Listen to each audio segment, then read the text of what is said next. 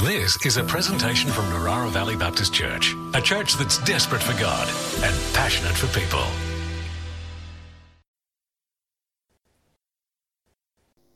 As John said, this is part two of a series that started this morning. So if you weren't here this morning, which a lot of you weren't, uh, you've missed part one. This is part two. Um, part one is, is going to be on the podcast, it's on YouTube. You can catch up later. So if you're like, I wonder what was said this morning, um, I do recommend it. Uh, John and Christine did a little dialogue sermony thing. Um, they had a couple of couches up here on the stage and they just had a chat. Um, it was very, it was very PM esque. It was very informal. Uh, it was very conversational. I loved it. Um, so do get into that. Uh, I'll give you a really quick recap because I know some of you will be like, "That's not fair. We didn't know." Um, in chapter one of the book of Ruth, in a nutshell, uh, we've got these three women uh, and three men in the story, and there's a lot of names to remember, um, but they're all they're all related to each other. So uh, we've got Elimelech. He's a man. If you don't know, better fill that in. It's not a normal name, is it? Elimelech uh, is married to Naomi, uh, and they have two sons called Mahlon and Chilion. And the four of them live in a town called Bethlehem that you might have heard of, uh, in a place called Israel. And there's a terrible famine, so they all pack up their life and they go to a place called Moab, which is a fair distance away. Uh, especially, like, as the crow flies, it's not super far, but you've got this thing called the Dead Sea in between, uh, so you have to go around it. So it is actually quite a long way.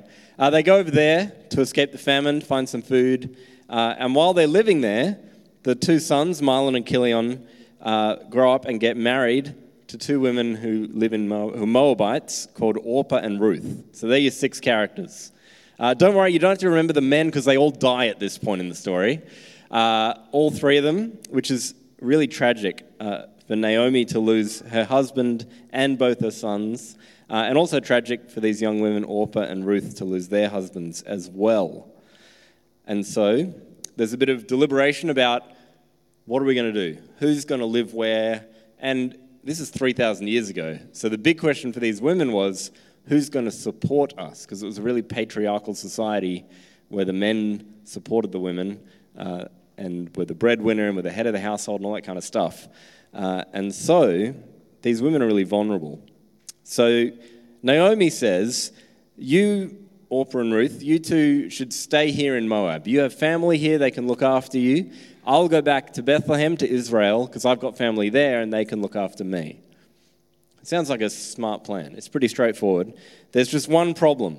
Ruth says to Naomi, as we just sang earlier, Wherever you go, I will go, and wherever you stay, I will stay.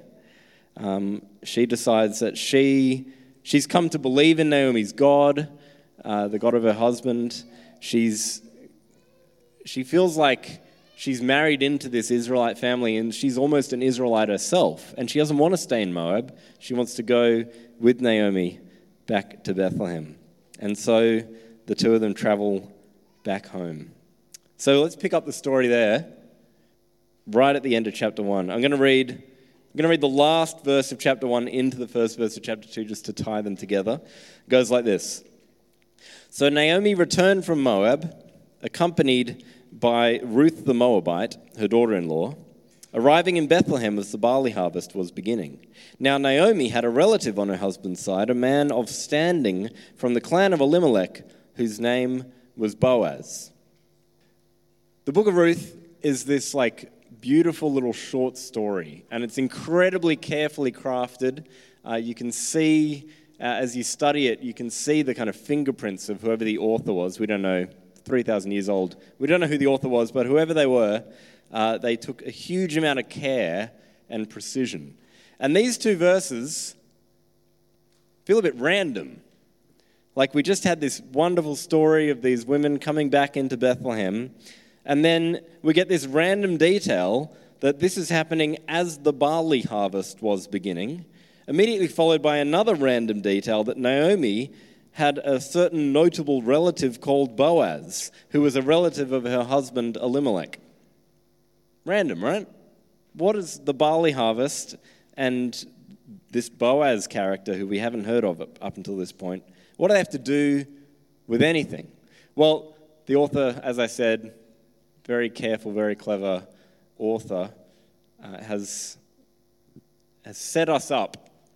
We now have these two pieces of information, uh, especially that second one about Boaz, that the characters in the story don't have. And this whole chapter 2 revolves around what happens at the barley harvest with this Boaz character. So let's get into it. Off to a, a running start. Ruth the Moabite said to Naomi, Let me go to the fields and pick up the leftover grain behind anyone in whose eyes I find favor. This single verse tells us everything we're going to need to know tonight about this chapter. These three pieces of information in this one sentence. Uh, Ruth is a Moabite. Uh, we want to be, the author wants to remind us yet again, like we didn't already know, that she's a foreigner. She's not an Israelite. These aren't her people. She's just come in from a foreign country. She kind of gets a little bit about these Israelite people because she's married. She was married to one and been in the, the extended family of these Israelites living in Moab. But to the Israelites, she is very much an outsider, a foreigner to them. And the author actually picks this up again and again and again throughout the chapter and keeps reminding us kind of it's almost awkward how often the author reminds us she's a Moabite, she's a Moabite, she's a Moabite. Just call her Ruth. We get that she's a Moabite. But no, that must be important because it comes up again and again. The second thing is that she has this plan. She says, I want to go and pick up the leftover grain. Uh, now, that might not seem significant to any of us uh, living in the 21st century as we do, but there was an ancient custom that God had instituted in his law. It's in Leviticus chapter 19, if you like reading the Old Testament law. The reader that the author's writing this for should know this. Like the people intended to read the book of Ruth knew the law really well. And so the reader doesn't need to quote the verses, but I'm going to quote them for us because we need a bit of context. Uh, this is what Leviticus 19, 9 and 10 says. When you reap the harvest of your land, this is the law, right? When you reap the harvest of your land, do not reap to the very edges of your field or gather the gleanings of your harvest. Do not go over your vineyard a second time or pick up the grapes that have fallen. Leave them for the poor and the foreigner. I am the Lord your God. So, Ruth's idea of going into the field to pick up any leftover grain that was left lying around wasn't entirely random. This was actually God's intention. The way that the Israelites were supposed to do their farming was they were supposed to be a bit slapdash, a bit rough around the edges, quite literally. Don't, don't harvest all the way to the very edge of your field. Leave the kind of random bits along the side as they are. And when you pick up the grain, just pick up the stuff that's, that you get the first time round. And if there's any that you've accidentally dropped or missed, leave them be. Leave them as they are. Because I want them to be there to feed the poor and the foreigner. And Ruth is both those things. She's both the poor and the foreigner. Um, so as soon as we read, let me go into the fields and pick up the leftover grain, we go, oh, I see what's happening here. And the third thing is this last little phrase in this man in whose eyes I find favor. In anyone whose eyes I find favor. Um, again, seems kind of random. Why am I going on about this one little phrase? But this is quite a poetic phrase. Even, I mean, it sounds kind of poetic in English. It even sounds that poetic in the original in the Hebrew. It's a particular kind of turn of phrase that pops up all through the Old Testament. The first place it appears is in Genesis chapter 6, verse 8. That's pretty early in the Bible. six chapters in. Uh, do you guys know about a guy called Noah? Had a big boat? Right. Uh, in Genesis 6, verse 8, uh, before the flood, God's looking at all of the terrible people in the world and all the horrible things they're doing to each other. And then he sees this one man, Noah. And the author of Genesis 6, verse 8 says that Noah found favor in the eyes of the Lord. And that's why he's saved from the flood, because he found favor in the eyes of the Lord. That phrase, right? Uh, it appears again in Genesis 19 19 uh, when Lot is saved from the destruction of Sodom and Gomorrah. Uh, it's used again in Exodus with Moses. Sorry, Moses uses it four times in Exodus 33. Um, and then God himself uses it in response to Moses using it over and over and over and over again and says, Yes, this very thing that you have spoken, I will do. Do you, uh, for you have found favor in my sight, and I know you by name.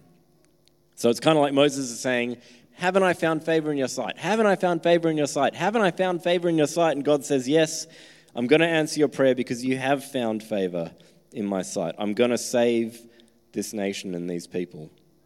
Again and again, uh, often in the context of God's salvation, of grace, of forgiveness, or sometimes it gets used of earthly kings instead of God, uh, like King Saul in 1 Samuel or King I can never pronounce this guy.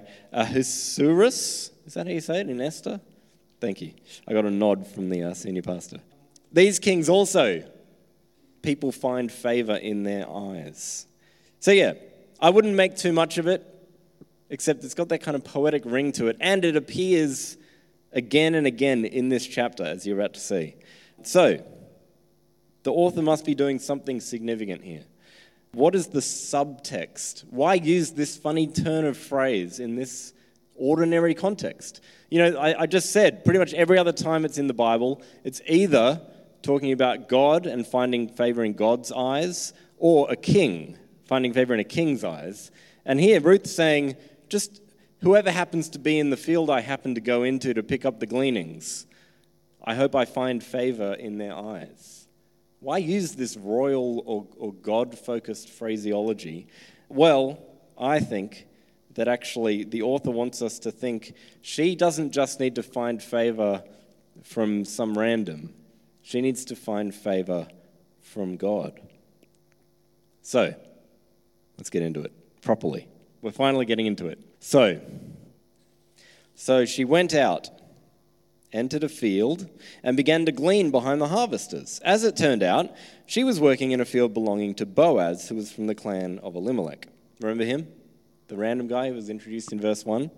Well, here he is. Just then, Boaz arrived from Bethlehem and greeted the harvesters, The Lord be with you. The Lord bless you, they answered. Boaz asked the overseer of his harvesters, Who does that young woman belong to? So here we have this random, seemingly random occurrence. There are all of these fields full of barley being harvested. And Ruth could show up to anyone's field. She doesn't know who any of these fields belong to. And Boaz isn't even in the field to give her a hint that this is his field when she gets there before he does. And she's there, and there are these men doing the harvest, and she just joins in behind them and starts picking things up.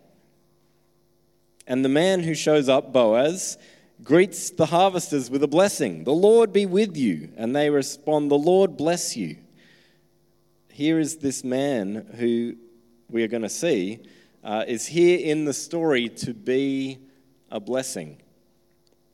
And so he asks his, his overseer, his chief servant, Who is that young woman? Or actually, he doesn't. He says, Whose is that young woman?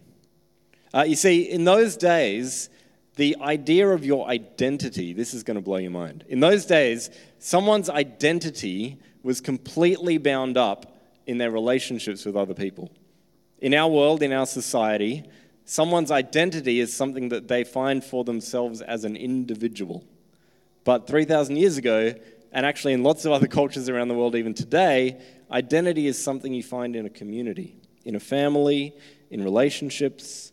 Uh, and that question, whose is that young woman, or who does that young woman belong to or with? Uh, the answer could be who is her mother or her father. The answer could be who is her husband. Uh, if she's a servant or a slave, it could be who's her boss. Uh, but it's all these kind of relationships that she's in. And actually, relationships are going to become a huge theme in next week's chapters, in chapter 3 and 4. Um, and so it's almost like the author wants to put a little tiny hint at this point and almost say to the reader, what is going to be the answer to that question? And we might even sort of chuckle at him asking that question and say, Boaz, you don't know this yet, but she's going to belong to you.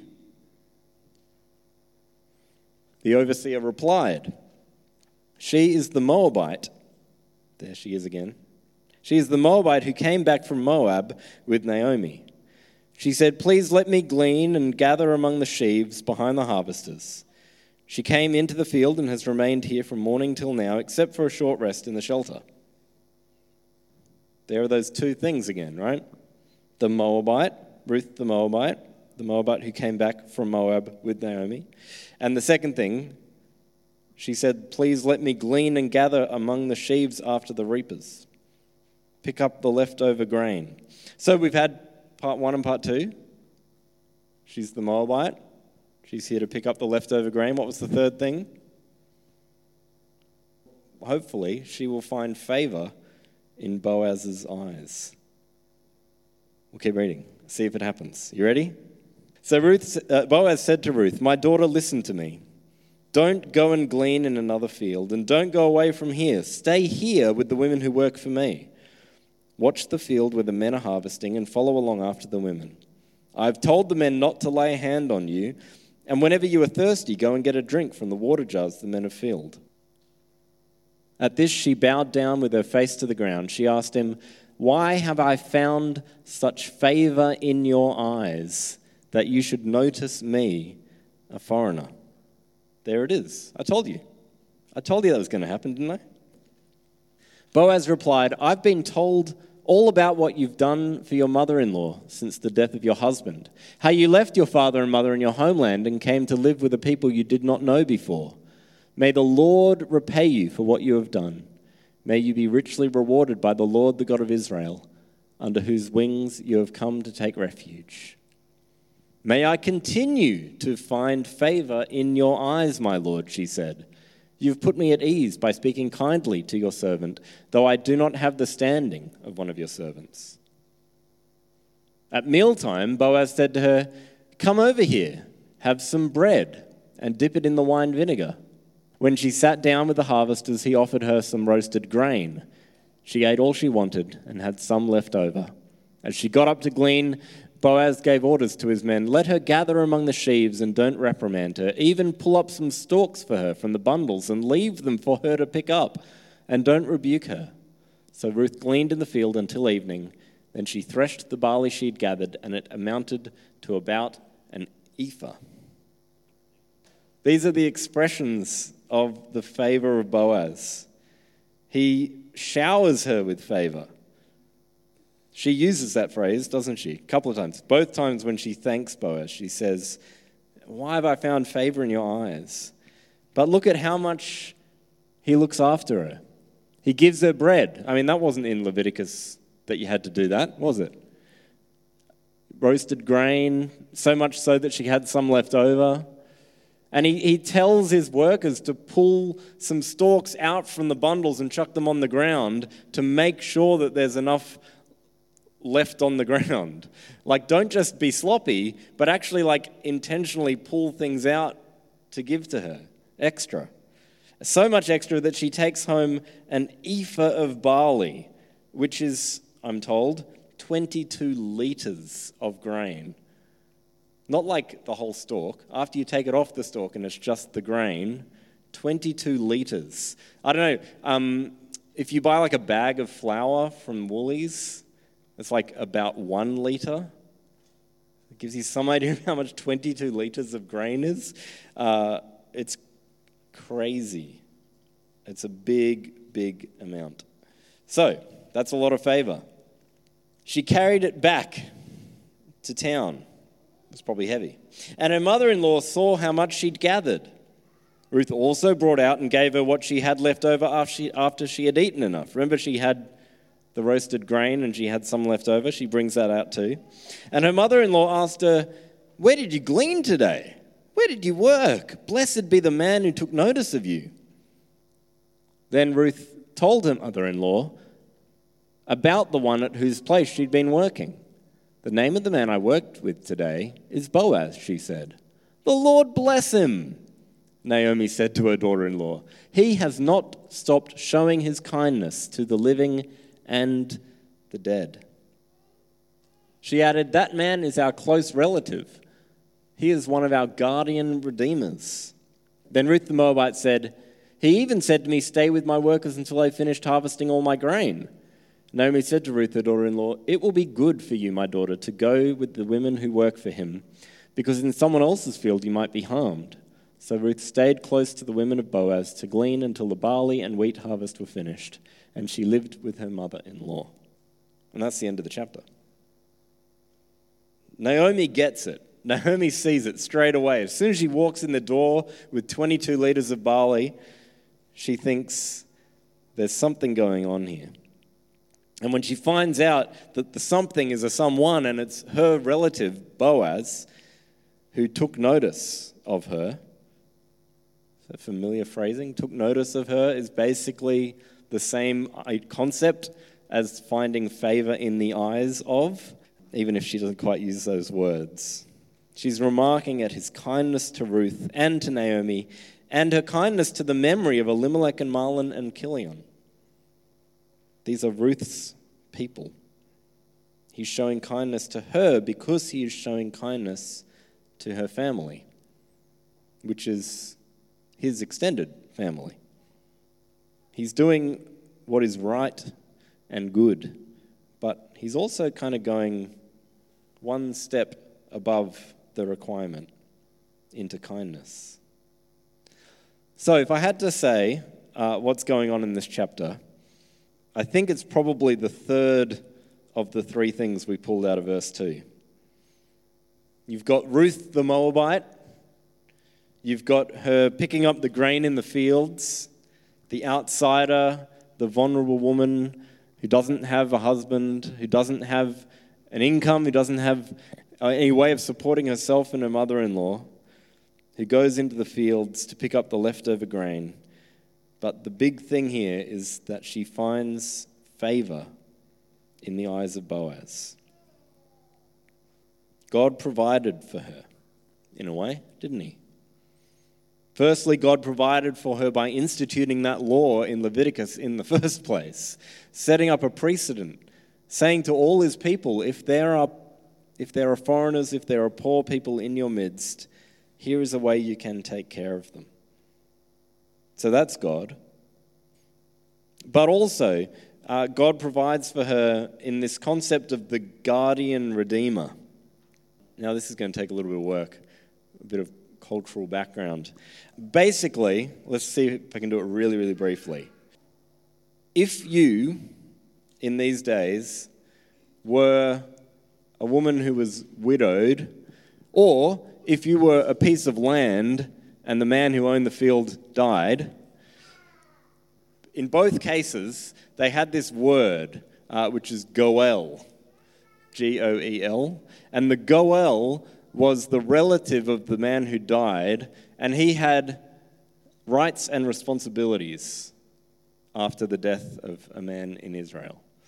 His rights were that he could buy the land and make it part of his land. But his responsibilities were that he had to marry the widow and have children with her, and those children didn't count as his children, they counted as the dead man's children. Now, I know that's super weird for us in our context, in our culture. We're like, wait, what? That's so odd. Um, but that's what they did. That was, that was the, uh, the system. And so that's why Naomi is so excited about Ruth meeting Boaz that day. Not just that she got lots of barley and we can eat, and that's great, but also that this man is their, their Goel, their guardian, their redeemer. He is the one who is required to look after both Naomi and Ruth. So, God is a God of favor, God is a God of grace. And He's instituted these systems 3,000 years ago in this agrarian ancient society to help them to provide grace and favor to the lowest and the least among them. God shows favor to the people who, in every other culture in that time, the people who were ignored or forgotten or pushed aside or even worse, taken advantage of. That is the God that we kind of see in the background in this chapter. The other thing is that I notice in this chapter uh, is that it kind of makes me think of Jesus. There's a sense in which Jesus is, is the ultimate Boaz, right? He does a lot of the same kinds of things and has a similar attitude. Jesus came to seek and save the lost. Jesus was the one who brought God's favor on people who needed saving and redeeming. He is the, the embodiment of God looking with favor upon us. This is the Jesus who we read in the Gospels talked about a shepherd with a hundred sheep who loses one and he goes out and searches high and low to find that one lost sheep. Uh, a couple of months ago, uh, in this service, Josh preached about Zacchaeus. And Jesus, in that passage, says that the Son of Man came to seek and save the lost. Yet another time, Jesus spoke about uh, people who were hungry or thirsty, people who were a stranger, people who were prisoners. And he basically said, Those people are me. And when you care for one of them, you are caring for me. When you love them, you are loving me. That's in Matthew 25. It's an amazing passage. Jesus loves and longs for and cares for and even identifies himself with the people who are downtrodden, the forgotten, the needy, and the outsiders. In fact, he, he got into a lot of trouble for doing that. I don't know if you've read uh, the stories about Jesus getting into trouble with the Pharisees, but one of the things that the Pharisees really hated about Jesus was that he spent time with the people that they called the sinners, the bad people, the people who were known for doing the wrong thing, who had a bad reputation. And Jesus went out of his way to spend time with them and to love them. So I wonder tonight, I wonder what, where this sits for you, this story of God's favor, expressed in Boaz and Ruth and, and echoed in Jesus for us. Maybe you feel like you're a bit like Ruth, a bit of an outsider. Maybe you feel like you're not enough. Maybe you feel needy or poor. Maybe you feel like you're not good enough. You're not capable enough. You're not doing enough. You're not in enough. There are all these other people sitting here tonight, and you're sitting here thinking, I'm an imposter. These are the real Christians, but I'm not, I'm not the real thing. Jesus has eyes of favor for you. He notices you. He loves you. He looks upon you with favor. They were the people he loved the most and went out of his way to show grace to. I want you to know that tonight that Jesus loves you. And my second challenge tonight is if you are a follower of Jesus, if you know this Jesus and love this Jesus, the Jesus who loves the least and the lost and the outsider and the forgotten, the weak and the poor, if that's your Jesus, then are you being like Boaz? If that's God's vision for the world, what does it look like for you to enter in to that, to be part of what He's doing? What does it mean to you to live out a vision of love and acceptance? Accepting people like Ruth.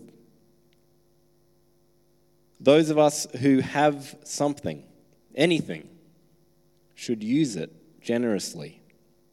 You know, Boaz had a field, he had workers in the field, he had plenty, and he used it for someone he'd never met until that day a stranger, an outsider, a foreign woman. He wasn't doing it to get something in return. He was doing it because it was the right thing to do. There was a need and he could fulfill it. So, how do we spend our time and our efforts, our strength, our influence, our reputation, our power, our money, our love? our gifts and abilities, whatever it might be. And it's going to be different for everyone tonight.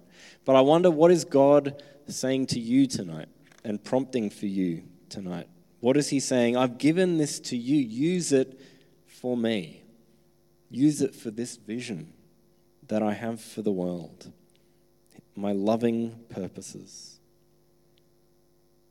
I get so excited uh, when I see this, this reflection of Jesus in a Boaz. Like in this Boaz in the book of Ruth, but also in my brothers and sisters here in this church. To see people who do what is right even at their own personal cost for the sake of loving the lowest and the least around them. So let's do that. Let's follow Christ's example and Boaz's example uh, let's receive the awesome and unconditional love of Jesus, and then let's be faithful servants of God by living that out generously, caring for those in need. Shall we pray? Oh, Lord God, uh, we thank you for your incredible love to us, that you love us, uh, each and every one of us whoever we are, uh, that we don't have to be enough or do enough, uh, that we don't have to be perfect for you to love us. Lord, that you come and find these lost sheep, that you seek and save the lost. Lord, I pray tonight uh, that you would remind us again of that love, that we can sit and rest and be at peace in that and know that you look upon us with favor. And Lord, I pray uh, that we as your servants would serve that same vision, that we will be people who follow the example of Boaz, to take what we have and who we are and what you have given us and use it generously for your glory and for your purposes, uh, to love whoever needs loving, uh, to care for those in whatever need they have. Lord, I thank you that you've positioned each and every one of us somewhere where we can do that. I pray you give us the courage and the boldness to follow your lead. In Jesus' name, amen.